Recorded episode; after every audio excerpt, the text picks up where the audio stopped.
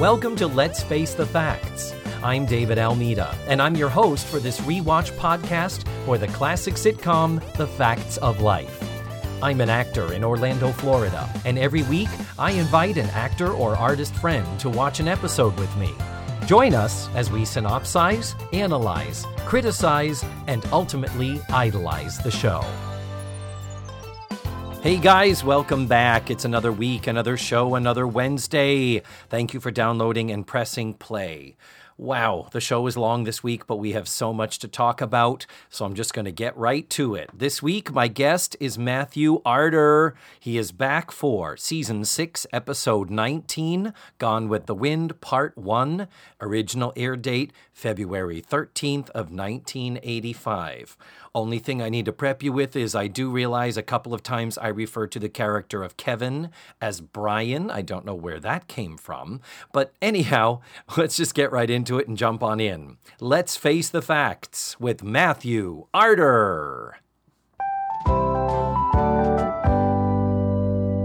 That's my blue swirl, David. That's what that was my superhero name. It was Blue Swirl. Blue swirl. Your hair is um is standing fully erect on top of your head. I wish you would let me take a picture of it and share it with the with the listeners. This is just for you, David. This is this is just for Is it- you and your pleasure. Oh, I I don't deserve this. I really don't. I'd love to. And and who's that woman that we always talk about that was almost Carol Brady? What's her name? Joyce Bulifant. I feel like my hair now is the Joyce Bulifant 80s cut right now. Did it ever change? Like, you know, like that 80s vertical ladies cut that like women had, like that power cut that was like, Yeah, the bi bi level. yeah. Th- like yeah. almost Sally Struthers ish. It was like it was very Did- symmetrical. Did Joyce Bulifant have that hair? I feel like she did in the Huh. 80s. I feel like she did have this haircut. People, I mean, I'm just going by that because I've been asked at Publix if I was Joyce Bulifant, oh, and do you do you lie and sign an autograph just to make him feel better? just like Tootie does in this episode of The Facts of Life. Oh, that is perfect. David. Perfect segue. Look at you segueing from Blue Swirl to Facts of Life. Well, uh, we joined our conversation already in progress. Welcome back to the show. Matthew, is is it Arter? Is that how you pronounce it? Arter? David, yes, David, get my name out your mouth. well, this is a two-part episode. Two-parter means two Arter. Here you Oh. are again. I'm so thrilled to have you, and I'm I am so happy we have this episode to talk about because, uh, spoiler alert, I have a fuck ton of criticisms, and I kind of loved it. It is the most 80s sitcom episode to date. Yes, yes. Oh, beautifully, beautifully put. yeah, that's it. Oh my God, it is great. What Matthew and I are talking about, dear listeners, is season six, episode 19, Gone with the Wind, part one, which had an original air date of February 13th of 1985, written by the wonderful Kimberly Hill. She's been a writer on the show since season four, and now, as of season six, she also has a producer credit. So she's a, a, a powerhouse of influence in that writer's room. And directed by the one and only John Bowab. Mm, mm, Mhm. mhm. So, Matthew, it Yeah. is time. We've already kind of stated our general review, but you know, here we come Mhm. the short TV guide synopsis. If you would please provide, I am putting you on the spot. Go. This week's episode of Facts of Garrett is on vacation with Ted. you got your B plot in again. Mrs. Garrett is on vacation with Ted, yes. Mrs. Garrett, who does not appear in the episode. Is this the first episode she in which she does not appear? This is the first Charlotte Rae absence from the show in what she hoped would be many, many more. It took her another season to fully detach.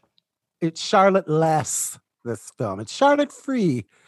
It's not even Charlotte. It's not Charlotte light, David. It's not. It's like it's like in 1985, so it would have been Pepsi free was big. the facts of light. yeah.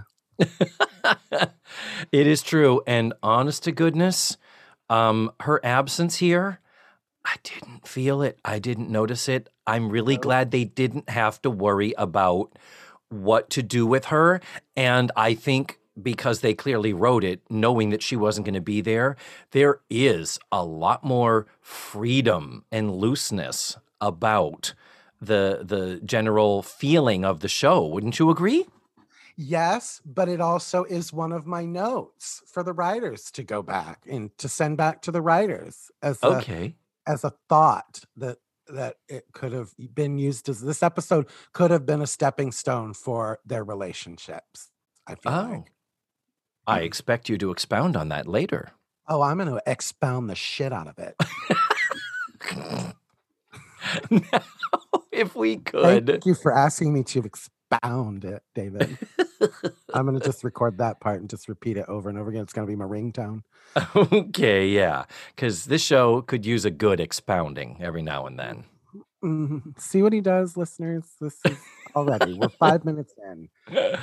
oh dear. It's like Tracy and Hepburn reborn. Which one of us is the lesbian?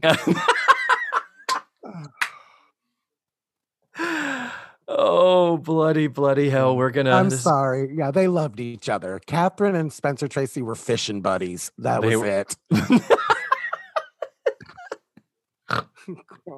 they compared leather saddles on their horseback riding on the golf course. They they practiced each other's swings on the golf course. Mm, she matched him stroke for stroke. God. All right, are we ready to get into this, my love? Yes. Yes, Okay. please. Well, we start the show with uh, the exterior shot of Edna's edibles.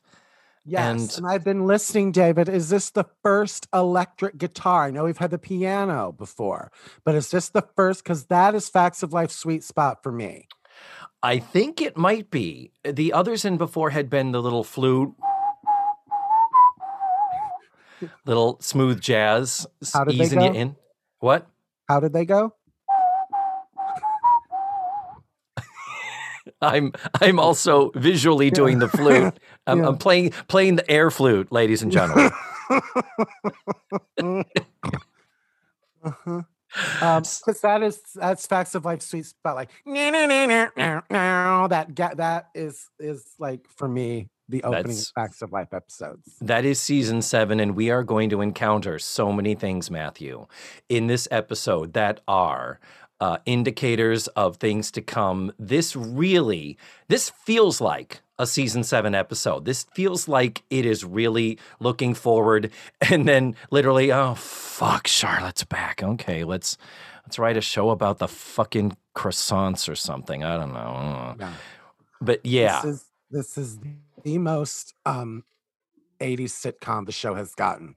there are so many 80s tastic moments, and we will get into each Like, and every one of them. It's it's madcapness, it's tropes all over the place. hmm And it's like kind of, sort of, a bottle episode, isn't it? I mean, a little bit. I mean, because we're never gonna mention these people again, Never. except for one, one. But we don't hear from Ben ever again. Even though No. they set up that they're going. So anyway, it's a I love this episode. It's a great episode. yeah, I agree. And I like I said, I have so much criticism of it. It's crazy. Um And so lots of nostalgia triggers for me. Lots of nostalgia. Oh, triggers. good, good, good. We'll totally get into that too then. So we also have at the start of show, we have your electric guitar music. We have the Yeah. exterior shot of the store, and we have the Ryan Cassidy as Kevin credit. Mm, Because mhm. God forbid they stick him into the opening theme like they did with Kelly, and No. God forbid they put him in the end credits. He's a fucking Cassidy. You don't put him in the end credits. How do you get that billing? How like It had never been done before. What kind of a deal did he have to work out? well, and suddenly Jo isn't just the and Nancy McKeon as Jo. It's Yeah. like I'm mm. Yeah, but but Ryan hard for that Cassidy, huh? She worked hard for that credit. Yeah, but but you'll notice it, it it ain't no and Ryan Cassidy as Kevin. It's just Ryan Cassidy as Kevin. Right. So it's different, but it's still a blank. It's a name as. That's Yeah. A big, that's a big. Yeah, deal. we don't get Kim Fields as Tootie. She must have, her agent must have been like, what the fuck is that? He was like, "Take what you can get, girl." No. Stop. I'm kidding. I'm Stop. kidding. Okay. So, um, for the exposition impaired, the first line of the show, Matthew, Blair looking to the others and says out loud, "Ah, Four healthy young women with nothing to do on spring break. so, so what's the premise of the show again? Oh, okay. The four of them have nothing to do on spring break. I wasn't sure. I wasn't sure. So then Blair starts saying, Come on, Kevin, you've got to go someplace with me. I've been cooped up here for days. This is Blair now. And I'm like, okay, wait a minute. Blair, you were sweet on Kevin two weeks ago. Last week, you had your drug dealer, cokehead boyfriend. And at the same time, Jo seemed to be connected to Kevin last week. And now Blair is the one saying, oh, come on, Brian, let's do something. Let's go somewhere. And Brian's like, nope, gotta fix a chair. So by now we've established that he has sniffed everybody's panties in the house and chosen his favorites, and it is not Blair. That's what I got out of this scene, David. That's what I took away. Obviously, by the way, he's like flirted his like because like the first episode it was Natalie that Uh-huh. had it. You know, like the first episode he appears on Natalie. Horny Natalie was the first one on top. True. On She top jumped him. that heap. And obviously Jo, Jo was like getting her garlic and her crucifix handy because she didn't want him coming near her. But boys always want what they can't have. So of course his favorite is Jo. yeah. So he True. enjoys her the smell of Pennzoil on, in, on the panties. Wow. Okay. Well, thank you for that. Uh, we also established in this first line that Mrs. Garrett is on vacation with Ted. mhm. Presumably on their non honeymoon in Canada. Okay. We, we would uh, figure you that's she's spending time with Ted. So there's just continued talk that it's spring break and they've done they've nothing. They've nothing to do. All four of them, not a one of them made any plans. Tootie's just been becoming a couch potato. She's just eating. She's hanging out in her PJs. And then in comes Natalie. My grandmother, the worst timing. Now she calls me and says she's going out of town. Why don't I invite some of my friends to stay at her condo? It's already Thursday. Spring break is almost over. And they're like, Stay at your grandmother's. Where is your grandmother's condo? Where is it, Matthew? It's in Fort Lauderdale, David. So I don't know about you, but all I did was picture Molly Picon living in Fort Lauderdale. Well, that's a very good question. Is it Molly Picon? Is that the grandmother who lives here? And uh, I have two different uh, bits of evidence that could go either way. The first is when we get to the condo on the piano, there are photos, and there's one photo of Natalie, and there's a photo of a woman with dark hair. It looks like that photo might be Mitzi Hoag, who plays Natalie's mom. So that's I love that you saw that because I was going it's in my notes to bring up that the only two things that say this is a facts of life house is Natalie's headshot, first of all. Which don't you love in epi- in TV shows when they have to use somebody's photo and you can tell it's their fucking headshot? Yes, I Like- I love that because it's like so cheap. We talked about that in the worst witch how they they needed a picture of um, Tim Curry and it was literally his like it's what he submitted to be considered for the role. Yeah. An episode of the um, fucking Golden Girls where they ma- they blow up a picture of Rose. I think they're in um they're in Russia. It's her dream where she's in Russia. The photo behind her is from her fucking book. Is Oh Betty my White's God. fucking book. So I just love when you can spot a headshot in a show. Yes. isn't a chorus line. But um, so okay, so you Okay, saw that. That's so- all I saw. I didn't see anything that would lead me to believe it was uh not Molly Picon. well, well, if it was Mitzi Ho, I mean Molly Picon is her paternal grandmother. Remember? Because it was when her dad died, Molly Picon was there at the funeral. So Molly Picon is Natalie's dad's mother. If there's a picture of Mitzi Hoag on the piano, that implies it could be Natalie's mother's mother. Okay.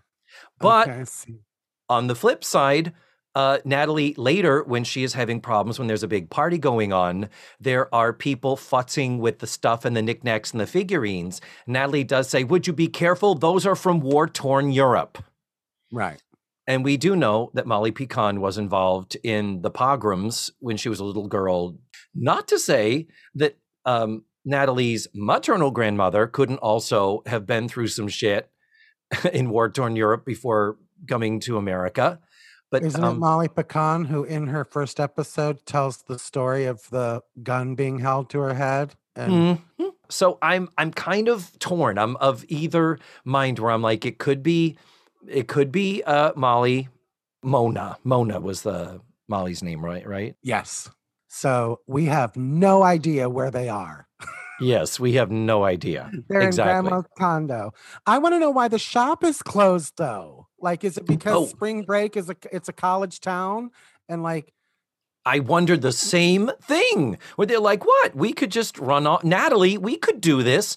And Blair is like, we could just hop a ride on my dad's jet. It's like, well, bitch, you could have planned a vacation last week. What are you incapable? You you could have called a travel agent in 1985 and they would have done all the fucking work for you.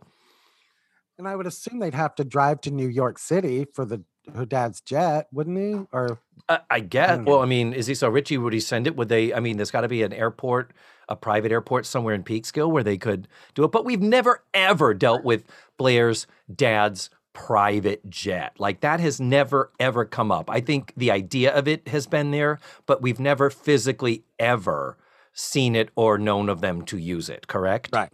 like eh, yeah, no. It it obviously has been I feel like referenced or something, but um no, we've never had Blair use it like a taxi, like an Uber. Mm. Yeah. She's- Yeah. Uh, But nonetheless, of the reasons to go is that we can hop a ride. And they do say Kevin is here to look after things. But Blair does say the shop is closed. And I'm with you. I'm like, it's a, I, I will tell you from my college town, life did not end. It did not become Omega Man during the summer breaks when the students weren't at the college. The other fucking people lived there year round and needed to buy groceries and their gourmet marmalades. they definitely needed their quiche and their croissant. They, obviously. But I was happy they did say Mrs. Garrett is off with Ted. So I didn't remember that they ever mentioned him again after they almost got married. So this is good. This is Ted uh, presence number two, even though he, of course, doesn't appear in the episode.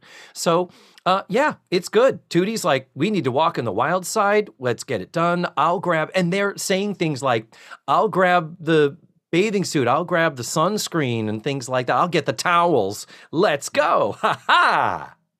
And off they go.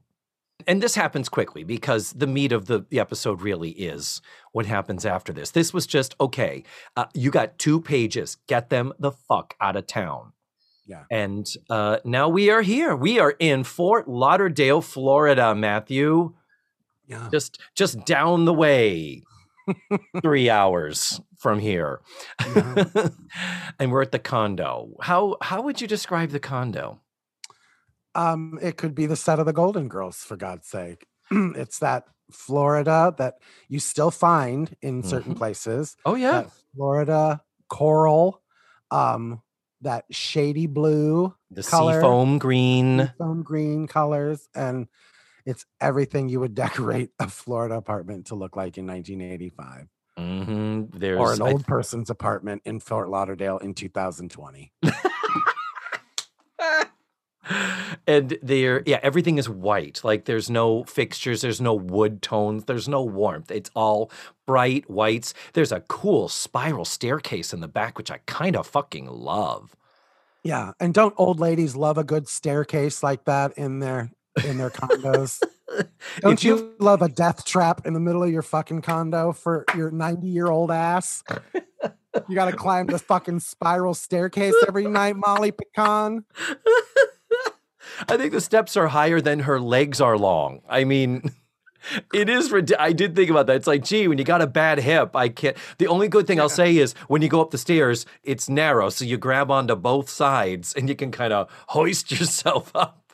But Yeah, a two story condo in a retirement scenario is kind of like a. "Mm, Yeah. I don't think so. What neurosurgeon died and left her all that money? so There's yeah. plastic furniture. That's the big joke when they get there is you can tell it's an old person's apartment because of plastic furniture, which I would say is a trope, David, but it's one of those stereotypes that is funny because it's true. Oh, yes, Anybody in your family that had plastic on their furniture? I did. I'm Growing trying to think. I I, ugh, I feel like I did, and I can't remember who it was, but there was like an elderly aunt who did absolutely. Well, my uh, mine was Aunt mine was Aunt Tootie. I shit you not. what Not a not a word of a lie. Her name was Aunt Tootie. was she black? I, t- I no, I wrote it down, and it wasn't until this very second I said it that I put Tootie and Tootie together. what? Like, that it even dawned on me that there was a character named Tootie, and I was bringing up Aunt Tootie. It didn't even fucking dawn on me until right now. But Aunt Tootie and Uncle Les, everything was fun covered in plastic. They left the plastic on their lampshades. Oh my God. Like Oh everything. And looking back now, they were in their early hundreds when I was a kid, David. and I'm thinking like their house looked like it hadn't been touched since 1948 when Uncle Les got home from the war. but everything's covered in plastic. And looking back now, they might have just been some fucked up swingers. And like, oh, you know what I mean? easier cleanup. Totally. Yes. Like in the 70s, Aunt Tootie and Uncle Les were like wearing leather and hosting swinger key parties. Oh, Were there a lot of punch bowls at their house? Do you remember? mm, not that weren't filled with ribbon candy from 1972. Ribbon. Is there anything more identifiably associated with old people than ribbon candy? well, Werther's Werther's is Werther's yeah, Originals, yeah. candy. but I Fucking mean, ribbon- have you ever heard anybody be like, "Oh, ribbon candy"? Ah, get out of my way! I got to get to that ribbon candy. yeah, yeah, uh, um, yeah. Never, never said that I've ever heard. No. Uh, So, plastic so- on the furniture. That's a joke, and they make it, and we move on. and and Matthew, we do need to pause oh, and uh, analyze their choice in travel garb. okay, Okay. Every one of them is dressed in one singular color, first of all.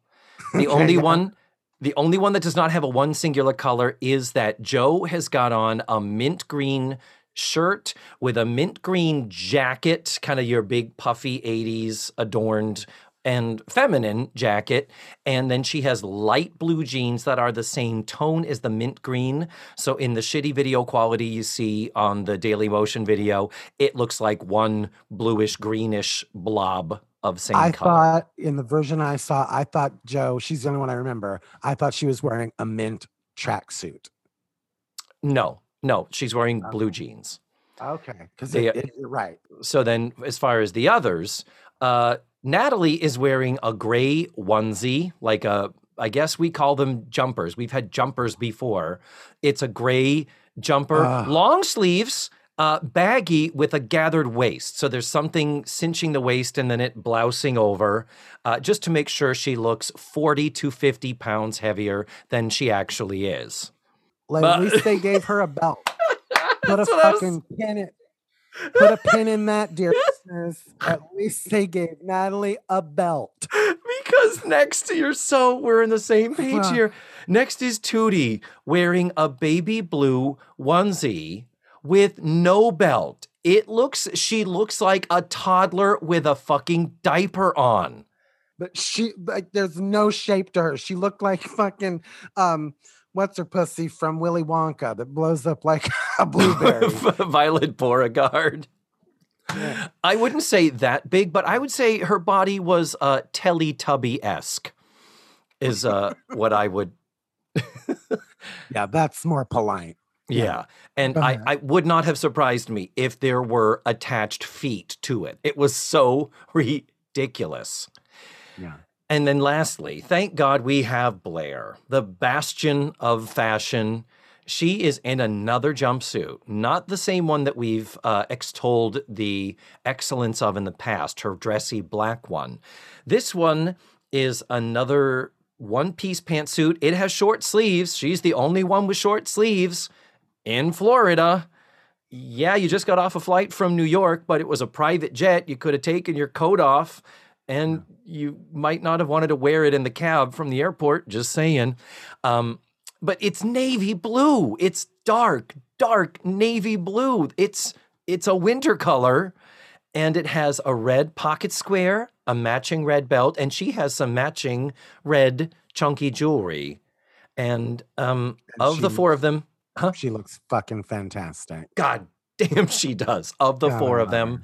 I forgive her the color because it, it she just looks amazing. But our close personal friend Diana Eden clearly has not shown up yet to set shit right. because I don't think people watching this in 85 took any issue with what they were wearing when they walked in. I don't think anybody in 1985 watching this was like a jumper because they were fucking everywhere.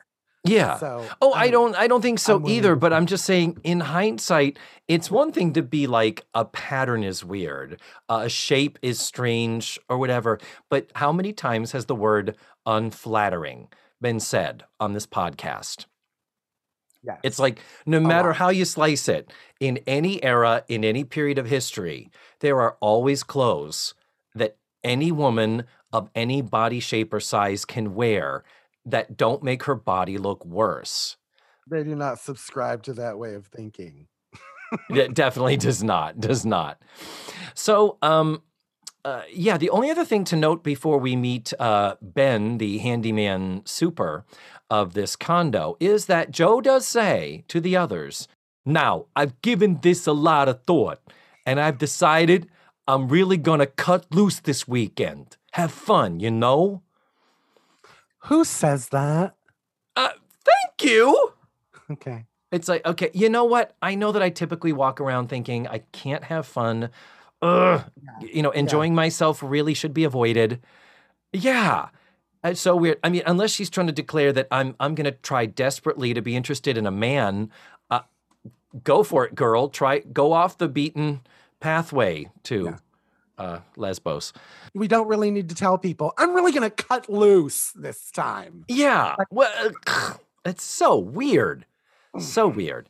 Um, so Tootie has run upstairs to check out the place. Tootie is really happy and energetic. She's really, she's the one who, in many ways, is the one that's cutting loose without having to declaratively state it to her friends. And Tootie comes downstairs with this cute blonde guy behind her. Oh, And yes. it's it's like, oh, who's that? What were you two doing up there? And he goes, none of your business, and puts his hand around her. yeah. And Tootie's like, 16 year old junior. 16 year old, yes. And Tootie's like, this is great. Like, she's like, oh my God, he's totally pretending that we were fucking up there. I feel so adult. but, um, yeah, he is the handyman slash the the superintendent of the building. Um, it is played by actor Mark, and I'm going to preface this by saying, no, I am not having a stroke while I say this. Mark Tymchyshyn. David, blink if you're not having a stroke. I'm I'm blinking. I'm not having a stroke. Um, Tymchyshyn. I'm going to spell this T Y M C H Y S H Y N. Ooh. I'd like to buy a vowel, please. Yeah. Was he Russian or something? I don't know, whatever it is, but to the best I can estimate, is it's pronounced Tymchyshyn. And uh, I don't know why he never became a big star. Might be the name, just throwing that out there. Um, before I start this, there are a lot of actors and a lot of new peripheral characters, one offs. And I promise you, Matthew, and I promise you, listeners, I'm not going to go into deep, deep detail with all 40 of them. I don't want to be here all night. You have IMDb, you have a fucking computer, you can Google it yourself.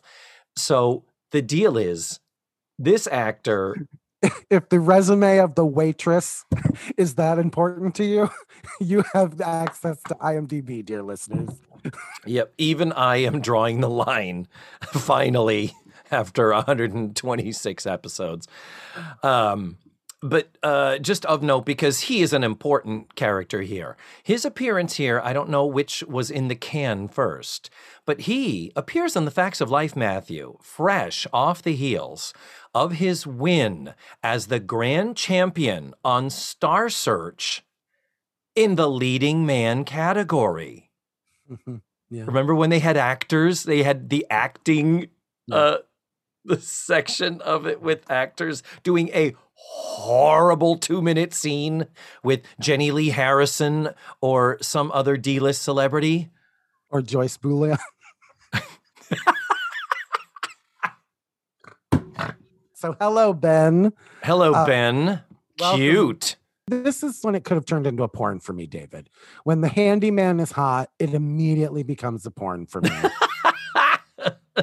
like, isn't that like such a fantasy though? Like, Maybe that's what maybe the name Tymchyshyn is the sound you make while performing some sort of a sexual Oh. act.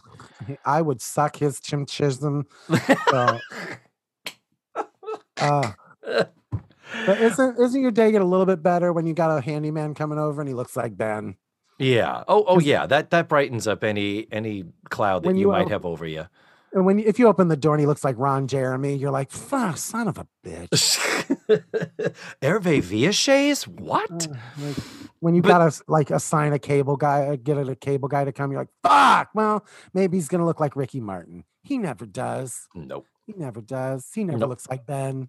No. Uh, so No. hot Ben.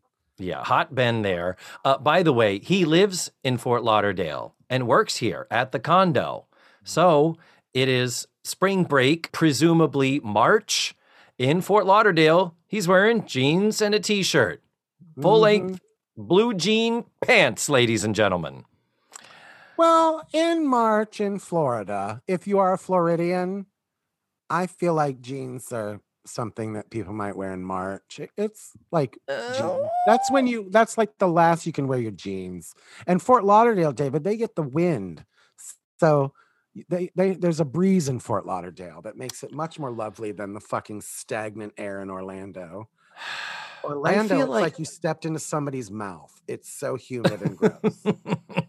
Fort Lauderdale gets a breeze. So I didn't I wasn't mad that he was in blue jeans. Maybe yeah, I. I I'm, I'm going to go with you. I'm not going to, this is not a, a gross infraction, but I will say that if you're a handyman and you're super, you want your mobility. Typically, you'd mm-hmm. wear, you'd wear some, you'd wear shorts. you'd wear basketball shorts with no underwear. Is that what you're saying, David? well, we wish in this Gotta case. get all dirty and sweaty, Benz. gonna- Maybe his name is Benz Dover. Ben Ben Dover. Ben Dover. His last name is Dover. Ben Dover. So the other thing about this dress, this outfit, I do want to point out is that later when we know a storm is coming, we see him in the same outfit and he has added a jean jacket over it. Mhm. No. I'm I'm sorry. I've lived in Florida for 74 years now. And um anyway, we'll we'll get to that. We'll do that. Anyway, uh, Ben is there. The girls are all, ooh, he's cute. And he and Blair immediately start sparring. It's like, Yeah. speaking of Hepburn and Tracy, speaking of Roz Russell and Cary Grant, the sparks are flying and you're a rich cunt. And she's like, you're a poor little piece of shit asshole. Ugh. I'm Which- paraphrasing. But it's totally out of character for her. She's Blair.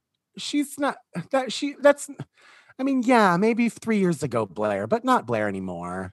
Blair would never be that mean to a stranger, I don't think. I don't know. she was treating him like a servant kind of a deal that's what was was coming out of it and uh, yeah i agree with you it was a little bit imposed but the idea is that we've got to get them in a place where it's like ooh they hate each other Yeah. so that later spoiler alert they get together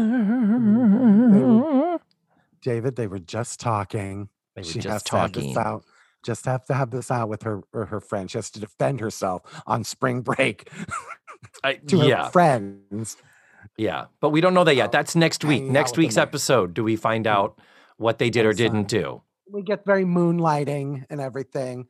But the girls decide they're going to go to the nightclub, the Red Claw, David. Yeah, The I Red noticed Claw. that.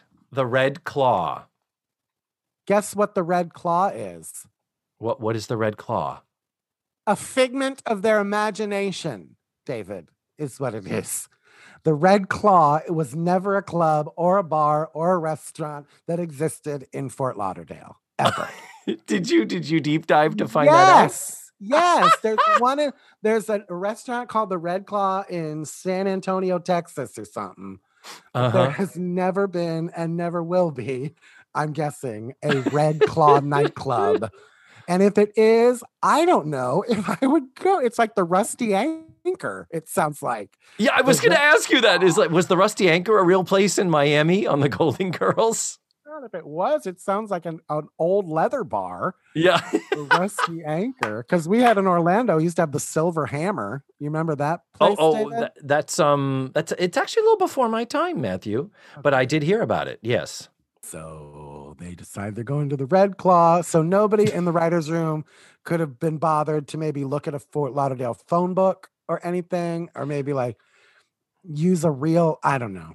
Yeah. I mean, but did they want to give somebody free advertising? You know, they could could look for sponsorship, I suppose. But um, okay. We have a little quick thing of the girls having their IDs checked. Yeah. And they are checked by this guy named Leon. He is so insanely fucking hot. Do I lie, Matthew? No, you do not lie, David. Not a word of a lie. The actor is Rick Moser, and Rick Moser is a former football player for the NFL. Yeah, He I'd played- like to moser up behind his tight end. Is what I'd like to do. like to be a wide Whoa. receiver for that. Mm. He can moser on up anything he wants.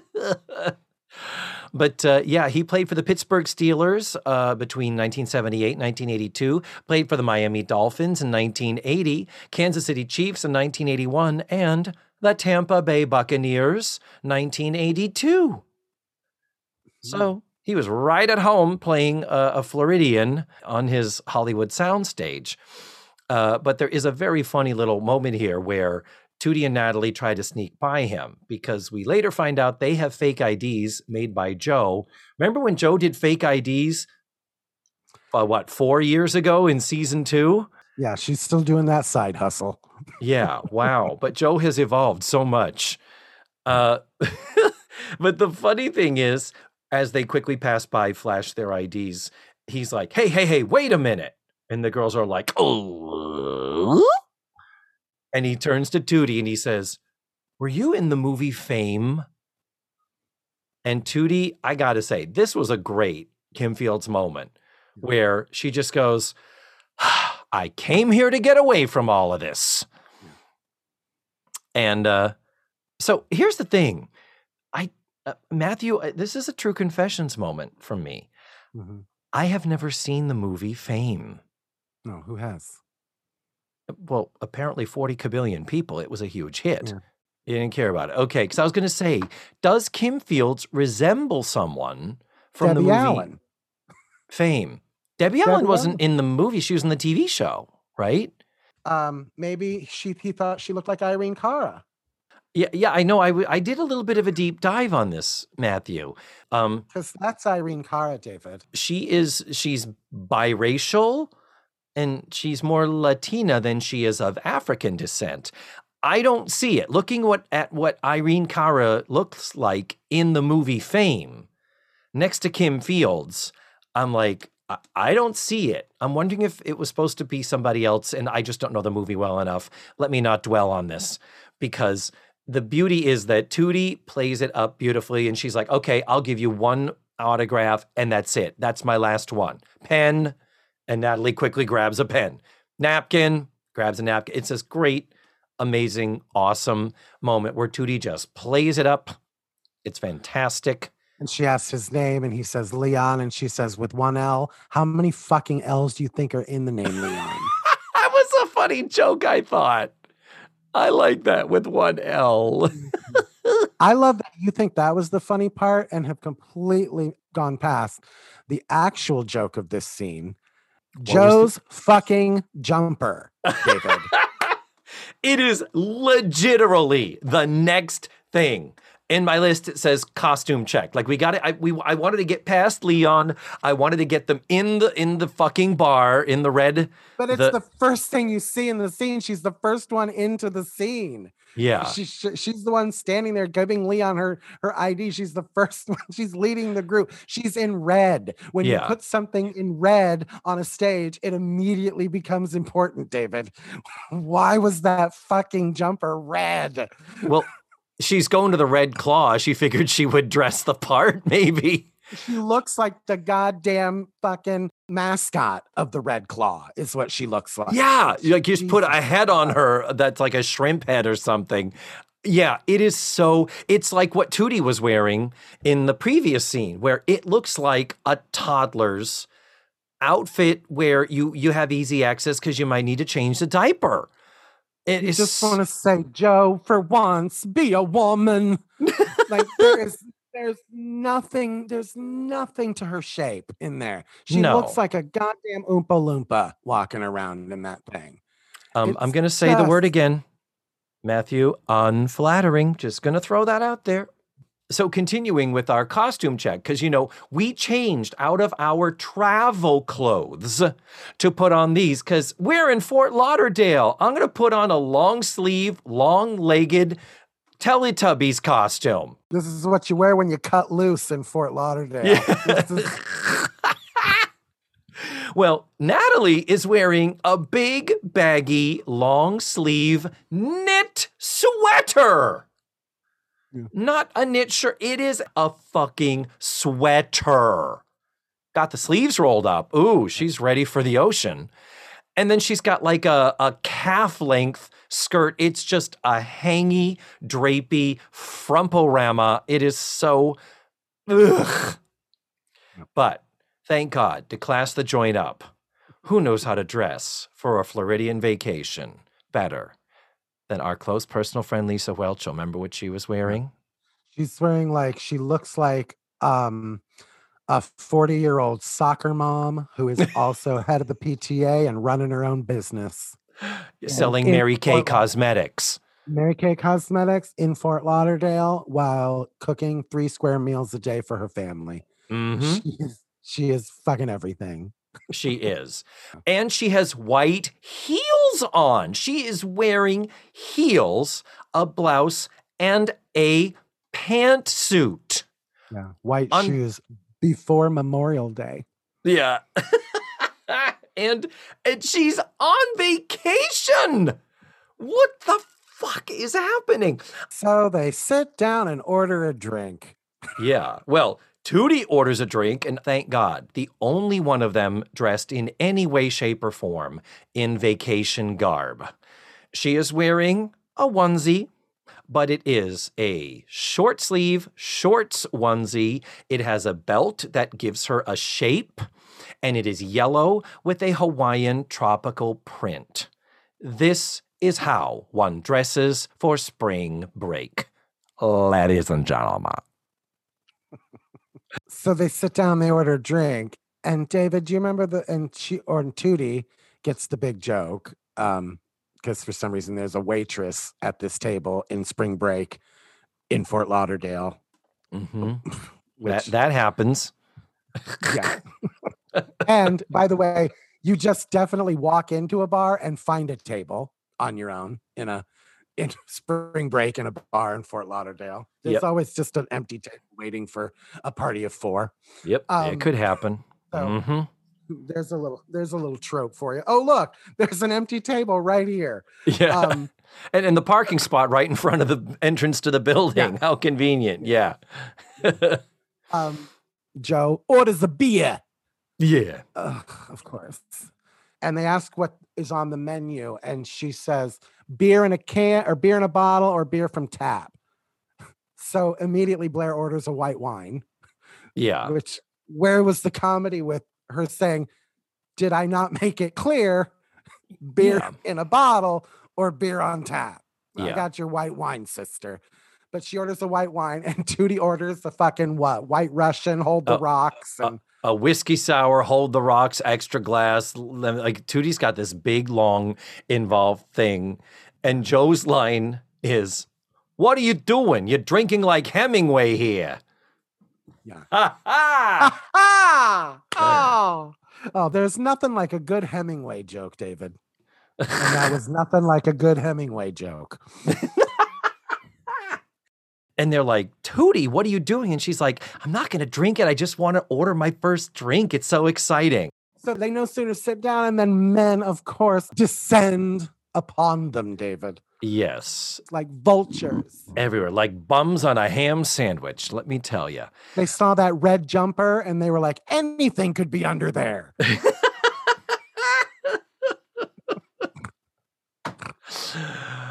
But of all the men who descend, no one can compare to Flyman. The band starts to play, and the lead singer is this rocker dude with the mullet. He's wearing leather pants. He's got a black jacket with his sleeves rolled up, an orange t shirt, uh, total rocker vibe. And I had to look up what this was called, Matthew. He's wearing a bandolier. Do you know what that is? I do, but I'm a homosexual. I, I I've I have been known to be one from time to time in my own life. I was like, I literally Googled, what is that belt thing with the bullets in it? And it came up, it's a bandolier. It is a belt, but it's typically worn like a sash in a Miss America pageant. Then I was back in.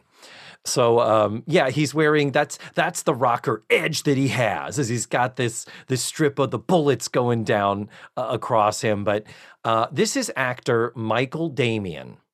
Michael Damian is an actual rocker dude. He did record some albums. He had a number one hit on the Billboard charts. It's a song called Rock On from 1989. And uh, yeah, that's a record that went gold. And it is from the soundtrack of the wonderful film Dream a Little Dream. As the band plays and they sing this amazing 80s tastic song, like it is so fucking amazing. Um, he is singing it, selling it, and he starts staring at Jo. And they're like, Oh, Jo, I think he's looking at you. And Jo's like, I don't think so. And then he runs down and is actually physically dancing and basically like rubbing his dick on her while he's singing this song. And uh, people who aren't a fan of Michael Damian as a rock and roll singer might recognize him from 424 episodes of The Young and the Restless between 1983 and 2013. That is crazy. That's a lot of fucking shows. So he's kind of like a Rick Springfield, the sort of soap actor rock rocker dude type. But I've got to say, I fucking love him in this episode. His vibe, the way they've made his character, this sort of um, I, I guess Flyman, this weird, it's supposed to be like an Adam Ant kind of a reference that that's his thing. And, you know, why, why do they call you Flyman? And his response is like, well, why not? And Jo was later like, so what's the deal? Why were you all about, you know, picking me out of the crowd and bringing me on the stage? And he was like, it was your aura, man. He's, he's just playing that, that spacey, He says, I have two earrings like everyone else to her when he's But- trying to win her over. So he says, I have two earrings like everyone else. Jo says, You come from another world, and I come from this one. I think that's a great line. So, yeah, but I he sells it, and the fact is, he is a rocker dude, and they cast a rocker dude, not an actor pretending to be a rocker dude. He had it the whole package. I am team Michael Damian all the way. I only wish they hadn't cast someone that looked exactly like Jo Polniaczek. They have the same hair, David. they have the same baby face, like chubby. Oh my God. It's like she's making out with herself. It is like looking in a mirror, and it's, it's like big business starring Jo Polniaczek and Michael Damian. oh no. I'm laughing because you're not wrong. Yeah. Wow. And uh, though I will say, of the difference is, I I think he's a little prettier than she is. so no sooner is Jo pulled up on stage by Flyman than this blonde dude sits down and starts drinking Blair's drink. And so Tootie is just off. Tootie is a fucking party animal running through drinks for everybody. And they're like, what the fuck is wrong with you? Tootie is loving her life. And I have to admit, I I needed that. It was good that we knew that some people were just having a good fucking time on this trip. That's me anyway. But this blonde dude sits down while Blair and Natalie are still at the table. And he introduces himself as Morgan Wilson, pre law, Brown. So he's Ivy League. But in case you weren't sure if he was Ivy League, we made sure that you would know that because we, on the Facts of Life, cast a very handsome, blonde, blue eyed, hunky dude. And in Florida, in March, we have him in a sport jacket and a tie. Again, this is one of those tropes I was talking about. Why is why is that man in this bar? Yeah, what would he be doing there? There's no reason for him to be there. There's literally no one else dressed like him at all. Uh, it's crazy. At least the tie was untied a little bit. Before he came to the bar, he told his friends, "You know, I'm really going to cut loose this weekend." I'm going to untie this tie about a quarter of an inch. The actor's name is David Wysocki, W Y S O C K I. There's a joke in there somewhere. You want to go for it? Why Wysocki? I wrote down they could not have found a more bland man to play this part. I like he's dead behind the eyes to me. Like the acting is I, I- anyway. I I could, But I think that's by design. I think he's perfect for the character because the character's supposed to be that way too. he's like now I get up and say my line. Now I sit down and say this line and look over here. I Oh. I just didn't see an actor. You found you found the performance uh, mechanical. Hmm. I'm no Olivier over here, but um, well, I did buy myself an Emmy award for Christ's sake. So. You did. so uh, he very quickly takes a liking to Blair, and he introduces his companion, his associate. Um, this is John, and John is a very, very tall gentleman. Mm, And do you remember what Natalie says to him? no. Natalie looks up at him, and the actor is Mike Jolly, and he is six foot four and a half inches, according to. so enough about the four. Let's talk about the half. I don't know. That's no that uh, that joke doesn't work there. But it's so funny. Six foot four and a half. Like, oh, yeah, because when you're six foot four, you need that other half an inch, or you wouldn't just round it up to six foot five. He's a very, very tall man. And in response to looking up from her seated position to his fully extended height, Natalie says, Wow, what kind of tree are you? One that she's gonna lift her leg in front of later on. No. but you know what that's a reference to, Matthew? No. There's a very famous Barbara Walters interview from 1981 where she asked Katharine Hepburn, if you were a tree, what kind of a tree would you be? Now you're, you're nodding. You remember this, right? Yes, now I do. This was considered one of the low points in Barbara Walters' career because it was like, if you were a tree? No. What kind of a tree? What the fuck is that? In fact, Matthew, that is not what she asked. That is apocryphal, but it is not truthful. Mm. What ha- happened was the tree moment cropped up during the interview because Katharine Hepburn at one point described herself as feeling like a very strong tree in her old age. So Kate is the one that brought up the tree allusion. And Barbara Walters pressed on with that as a journalist would and said, Oh, what kind of tree are you? Is what she said. And Katharine Hepburn said she preferred to be an oak rather than an elm in order to avoid Dutch elm disease. and I don't do a good, I don't do really do Katharine Hepburn. Do you do, do you do a Katherine Hepburn impression? Oh, I thought you were going to ask me if I do Katharine Hepburn. I was going to have to tell the story about 1978. Um, no, no, not did you do her? Oh god, that was awful. It was like sandpaper, David. um, mm, Jesus.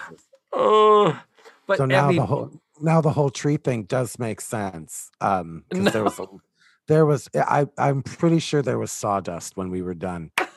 Um. anyway,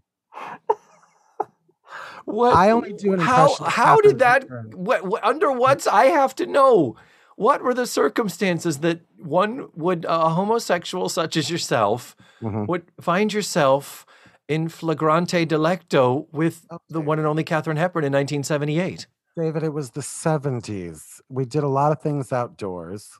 It's, I mean, it was sometimes in the rain, muddy sometimes. I mean, you know, you didn't, you, didn't know. You didn't know. And Katharine was a big hippie, Kate, if you will, and I think you will. Um, big hippie back then.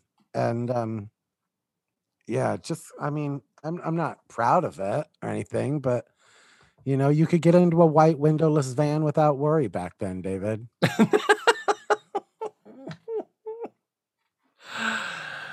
Okay. Well, as I was saying, I don't really do. Everybody does a Katharine Hepburn impression, you know, as far as the, you know, I would be an oak rather than an elm in order to avoid that. And it's not very good. It's not a good one at all. What the hell are we talking about, David? Um. So Who- Natalie, For some reason, he's friends with this upper crust guy who doesn't like people beneath him, and yet here he is friends with this big dumb jock. Okay, Uh, yeah, it's weird. But just before we go to commercial, not only has Tootie run around screaming, partying, buying drinks for everyone, Tootie says, Oh, I invited a few people back to the condo to have a little bit more of a party. Really? Who? Everybody! Ha ha! And they all start filing out of the bar, conga line style for the most part. It was a conga line, David. You okay? You noticed that too. They were they're dancing la la la. oh God, I cannot tell you how many college parties I've been to, David, where a conga line has has broke out. Uh, you know, once once the coke hits the coffee table, uh, you know, bunny hops start happening. Jitterbugs. I thought you looked familiar. Um, the back. Um, but yeah, it it was. I did laugh at that because there's an episode where, for Blanche's birthday, they all conga. They do a conga line with all these men that come out of the kitchen, and it's like, okay, facts of life, and Golden Girls doing the same joke. Got it. Yeah. When and it's one of those it's like a, it's a directorial thing. And I remember we ran into this into a problem like this in high school, I think, where it's like, okay, everybody get off the stage, but the entire company has to exit through one single doorway. you know? And it's like you, you couldn't have designed the set with a double door. Uh, but okay, you've been there too. You know what I'm talking about. Oh yeah, about. or there's no backstage area for people to go to, so it's like we all get off, and then there's one guy that's like looking, like, oh shit, they can still see me. Keep going. Keep Keep going. So Well, we, we- go to commercial knowing that trouble's a brewing, David. Yeah. Trouble's a brewing. Well, they're probably going to go to the condo and have a party, and everything's going to be fun and fabulous, and they're going to have a great time, and the show's going to be over, right? Oh, David. Oh, David. Oh, no, no, no, no, no, no, no. Yes, we come back from the commercial. We are at the condo. The party's in full swing. People are everywhere. Flyman and the band are setting up. They're putting the fucking band together. They're assembling the drum kit in a place that's a stage area because they're planning to do a fucking live performance in a goddamn condo. Yeah. Yeah. In a, in a condo where, and I'm guessing she's not the only 80 year old woman that has a condo in that building. Ding, ding, ding, ding, ding. yeah. Yeah. I'm thinking, and I'm feeling like these are the neighbors, these are the ones that would probably complain. It's Florida where everything's in the 80s the ages, the temperatures, and the IQs. Thank you. wow. Nice. So Natalie is understandably perturbed because everyone is partying. People are throwing shit around. They're touching the knickknacks that she had pointed out earlier shouldn't be touched. And uh, I don't blame her. This was not a, a party of her design and it's not her place. And she seems to be the only one to give a shit about it. But also, David, I wrote down sitcom trope. I've lost control of the party at my house. Mm-hmm. Bitch, stand at that door and be like, you are not coming in. Yeah. How do they get in? Grandma's fucking. This is my grandma's condo. No, Yeah. Fly Get man. out of there. you are not doing a concert in grandma's fucking tri-level condo. Sorry. Well, we do have a little scene cut from syndication. It's actually kind of sweet. John, the tree guy, asks Natalie if she's having a good time. And she's like, uh, well, I'm the this, this, and that, and I'm worried about damage. And he says to her, um, if you need me to bounce anybody out, I'll take care of them for you. And she's like, "Oh, that's that's really sweet. I I might take you up on that." It's a very sweet moment where he's kind of saying, "I'm looking out for you," and uh, it's good because of the four guys that we our girls are going to be connecting with. Jo has already connected with Flyman. Natalie has already connected with John. Uh, we're about to see that Blair is growing very tired of Morgan, and then later she will, in fact, connect with Ben, the super. Uh, so that's all in place. And this is where we meet the boy that Tootie is, I guess, taken with or something.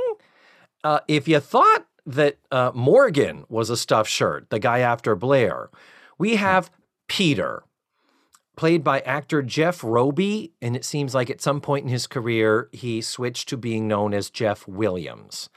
And, uh, and he's still out there working too, man. He's still got it.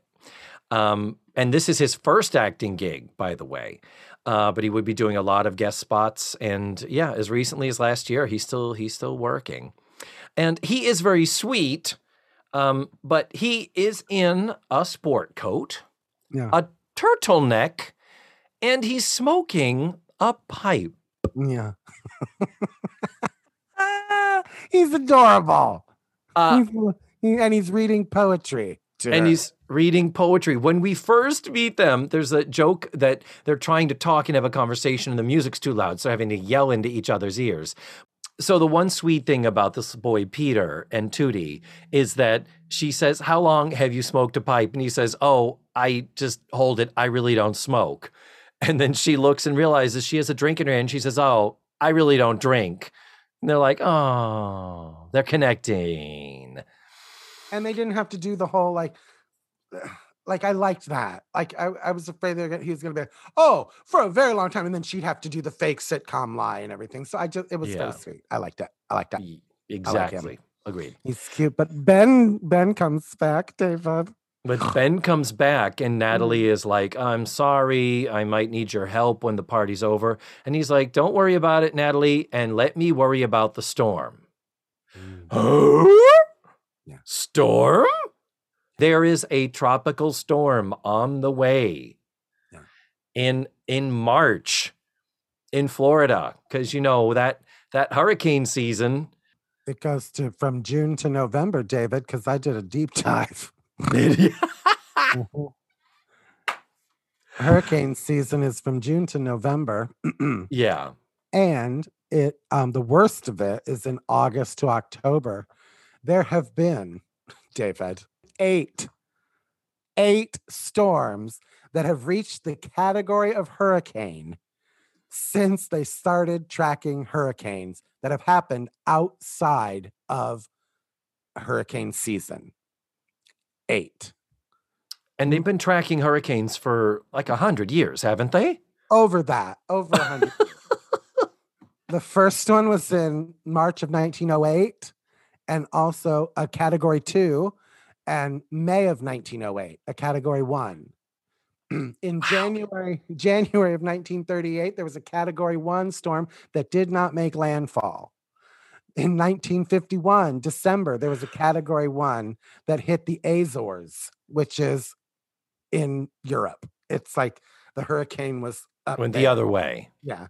Um, Hurricane Alice First one named December of 1955, lasted till January of 1956. Was category one, hit the Lesser Antilles. Alma in May of 1970. May of 1970. Wow. Category, category one that actually hit Florida. So the first category actual hurricane that hit Florida out of season was in May of 1970. Um, Hurricane Lili, December of 1984. That's where I'm thinking that they got this idea. And they didn't even, it didn't even dawn on them that it was Oh. hurricane season. Hurricane Lili, December 12th, 1984. But it didn't hit Florida, it hit Hispaniola. Jesus. And in, and 2016, Hurricane Alex hit a category one, and it again hit the Azores up in um up in Europe. So we have had one, David, one hurricane in history of hurricanes that has happened outside of this hurricane season and has actually hit Florida. Wow. Well, now 1970.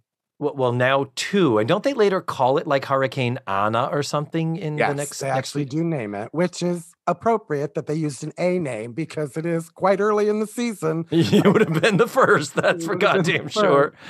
But that's not to say there aren't tropical storms that happen outside of the season, oh, but Oh, yeah. actually categorized as hurricanes. There has been eight, and only one of them hit Florida. You're welcome. wow. That was a deep dive. You you went real deep there, Matthew. Mm, I'm just gonna play that over again in my head. so then we do oh oh and and this scene ends with a guy doing a gymnastic flip across the front of the stage. That is how out of control this party has gotten. Yeah. Wow. People are doing random spontaneous gymnastics. Whoa. You've got a band. You've got a floor show. Natalie, you are throwing a party down Mhm. here, girl. Yep, you better get with the program. Uh, yeah, we do go into the kitchen, and this was where Morgan corners Blair, trying to still see if she wants to get out of there. He tries to kiss her. He's constantly flattering her, and Blair is just not interested. And Ben comes in, interrupts them, and while he's boarding up the window in the kitchen, he's kind of cracking wise from the sidelines. Great line is where Morgan says, I'm going into corporate law. That will pay me what I'm worth. And Ben says, Can you live on that? Ha ha! And and Blair is trying to stifle her laughter and her smittenness Yeah. with Ben while she looks at his butt from out of the corner of her eye because it's right at eye level. Because he's up against the cupboard while she's just sitting behind him, and it's just right there. Matthew, David. calm down. Like, Sorry, calm down. Take a breath. Take a breath. Whew. Whew, we're here. Where we were lost we? you. Well, Yep. We're in the kitchen. Uh, We get to the point where Morgan starts talking down to Ben, not unlike uh, Blair was doing earlier, but now Blair sees the error of her ways and she realizes that chemically she is way more damp for Ben than she ever would be for Morgan. So, very quickly, she carts him out of there. I forget how she gets him out of there. Doesn't matter. No. So then, um, Flyman sings a song. And this next song is dedicated to my favorite lady. I hate it when they do sound like this, where it's like no longer live sound. You know what I mean? And it's so obvious that it's no longer live sound. Yes, but what I will say is, unlike part two coming up next week, this week, the two times he sings, he is singing into a microphone. Yes. So there is supposed to be amplification, and the microphone creates at least a little bit of a barrier between the synchronous sound and the clearly pre recorded, perfectly mixed song. Yeah. So I- I don't mind that. Next week, I believe he sings allegedly like live without amplification. And it sounds exactly like it does in this episode when he's on the mic, right? yeah, completely. Yep. Spoiler alert. that while he's doing the while he's doing the song, they show the room, and literally everybody is doing the Carlton. Oh my God. Everybody in that room is doing the Carlton. I love that so much. I Uh, there is just because they wanted to highlight the song, and there's no credit that says who wrote these shitty, amazing, hackneyed, incredible, bland, generic, insanely hummable songs. And I love them for how much I hate them. Yep. And They're I the love them. they're the perfect 80s songs. They, they're the. I mean, this moment in the episode, it, it's one of those. It it makes me forgive everything else we've been complaining and bitching about because it is just unbridled '80s party joy, dancing, cutting to people in the crowd, and Tootie is dancing her ass off, and it's. Uh, I, I I'm not going to say I've ever been to a party like that, but when I was sitting at home listening to my Monty Python records and you know playing checkers with my sister on Saturday nights in the 80s this is what I imagined all the popular kids were doing. God it's beautiful when I was at home watching all the 80s movies, assuming that's what other people's lives were actually like, it was it was quite heartwarming as well. Yeah. While everybody's doing the Carlton, Blair comes crawling in. She crawls in because she's hiding from Morgan. Oof. and I don't blame her well she runs into Ben and Ben goes to Natalie and she and she quickly whisks past him because she doesn't want him to see that she's running from Morgan. And now Ben goes to Natalie and says, The storm has been upgraded to a hurricane. But don't worry, I've secured the place. There's tons of radios and flashlights. The bathtub is full of water. Just don't bathe in it. Stay put and you'll be fine. Yeah. So, um, Meanwhile, apparently we need the whole song. yeah. She's in a different world because this song goes on for about four minutes of a 17 minute TV show. but this shit happens during the song though so I, I don't mind they break it up a little bit i love it i love it so goddamn that song it's the song that makes me so fucking happy really. Well, I loved when um, Blair said um, he's got a perfect smile, blah, blah, blah, and I can't stand him or whatever. And Jo's line is, This is Florida. Another perfect smile will come along in 10 minutes. That really depends on where in Florida you are, Jo. um, people seem to forget the farther north you go in Florida, the farther south you are. And um, yeah, you're you're there's some towns where you're gonna see um no teeth in a smile. um or just the one or the two teeth in a smile yeah that are that are right round Fort Lauderdale. yeah or or the whole town one Yeah. or two teeth among them yeah Yeah. So I love that line. that I was like, funny i didn't think of that but it's All very right. funny. Ah, but Ben is like, Natalie, everything's going to be fine. I'm going to go check on the other condos. And Blair says, Do you need any help? And he's like, No, I'm fine. And Blair says, But I want to. So he takes one of the yellow slickers that someone had come inside wearing when we first were made aware of the storm.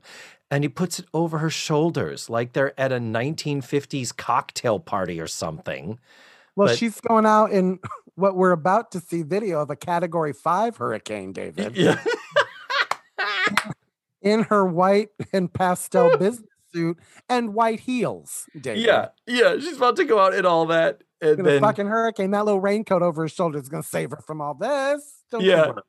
Doesn't even put her arms in the sleeves. And then they mm-hmm. cut to an exterior shot of fucking Hurricane Andrew slamming into Hollywood, Florida in 1992.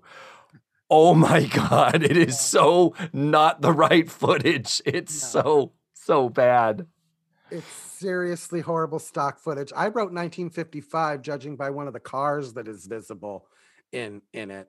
But yeah, it's definitely category Yeah. five. You might have been able to tell it was black and white if it wasn't so blurry. Yeah. kind of a thing. It's like, yeah, it was. ugh. But um, yeah, and so over this stock footage, Natalie is still on the microphone at the party, trying to get the guests to leave, trying to get everyone to be aware that there's a storm. And Natalie's like, "Are you listening? Don't use the phone unless it's an emergency." Great then- comedic bit by Natalie, though, reading the fucking the like getting on a microphone and reading the safety list. Please remain calm. Please stay inside and away from windows. Like it Yep. was a great scene for her. I like that. It was. And then the punchline of this whole half of the episode is Tootie, again, voiceover says, Boy, when we give a party, mm-hmm. freeze frame and credits.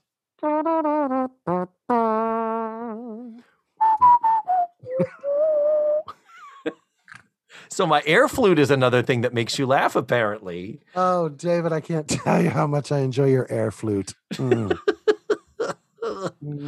But the deal is, this is part one of two, and this was not ever broadcast as an hour long. I do check that, and I double checked it because I fucked it up a couple of times on the podcast. This was February 13th of 85, and part two, which we are going to do next week, did broadcast the following week on the 20th. So that's the best they could come up with to end this show on a kind of cliffhanger. And How bad's the hurricane going to be? You know, yeah, are they going to survive the hurricane?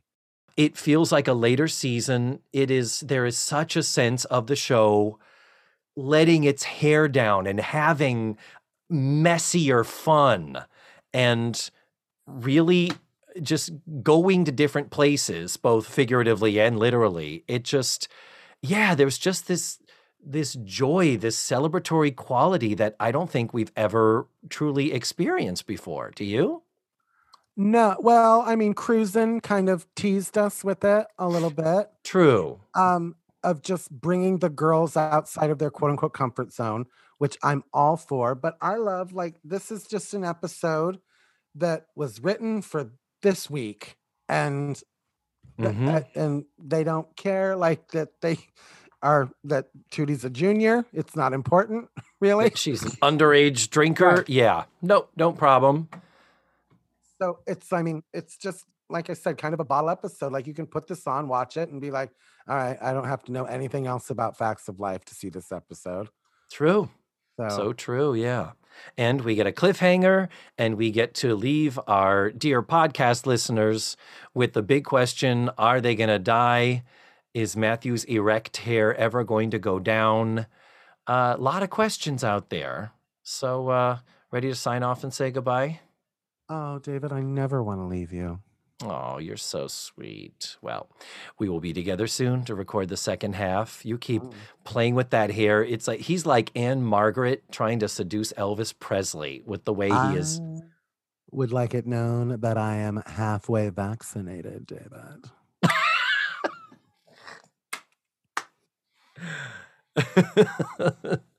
So throw that out there. okay. I will take that under advisement. As I say, thank you for bringing the funny and always being such an amazing guest. So until next week, till we continue with the second half of this incredibly dramatic two arter smooches and goodbye. Two artists, too many.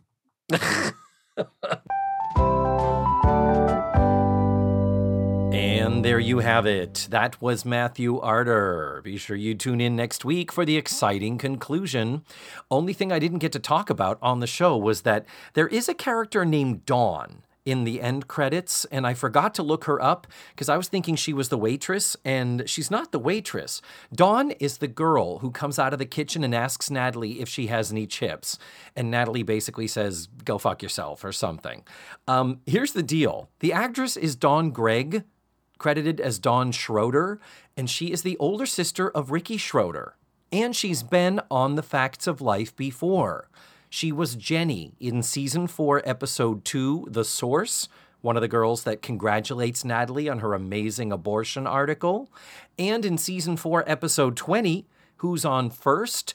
Remember, that's the one where Natalie starts dating a guy and starts ignoring Tootie, and Tootie gets sad. And Tootie makes two new friends, including this same girl, Jenny, as well as that was when Cheryl Epps came back in the role of Terry, the African American girl that I loved and wish that they had used more as a sort of peripheral extra character throughout the Eastland years. Uh, yeah, So, coming back to this episode, when this girl Dawn walks out and says, Hey, do you have any chips? Natalie should have said, Jenny?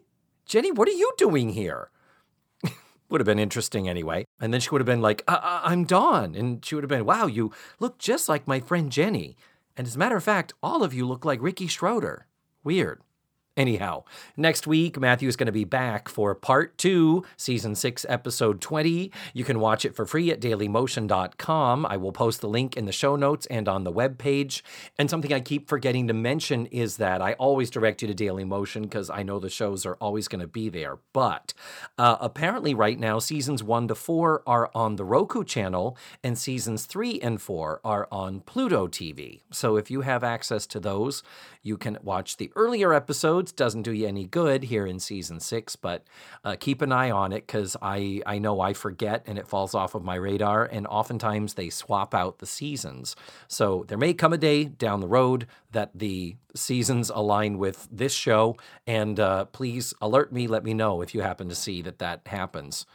That's all, guys, for this week's show. Thank you so much for listening. And as always, remember, the facts of life are all about you.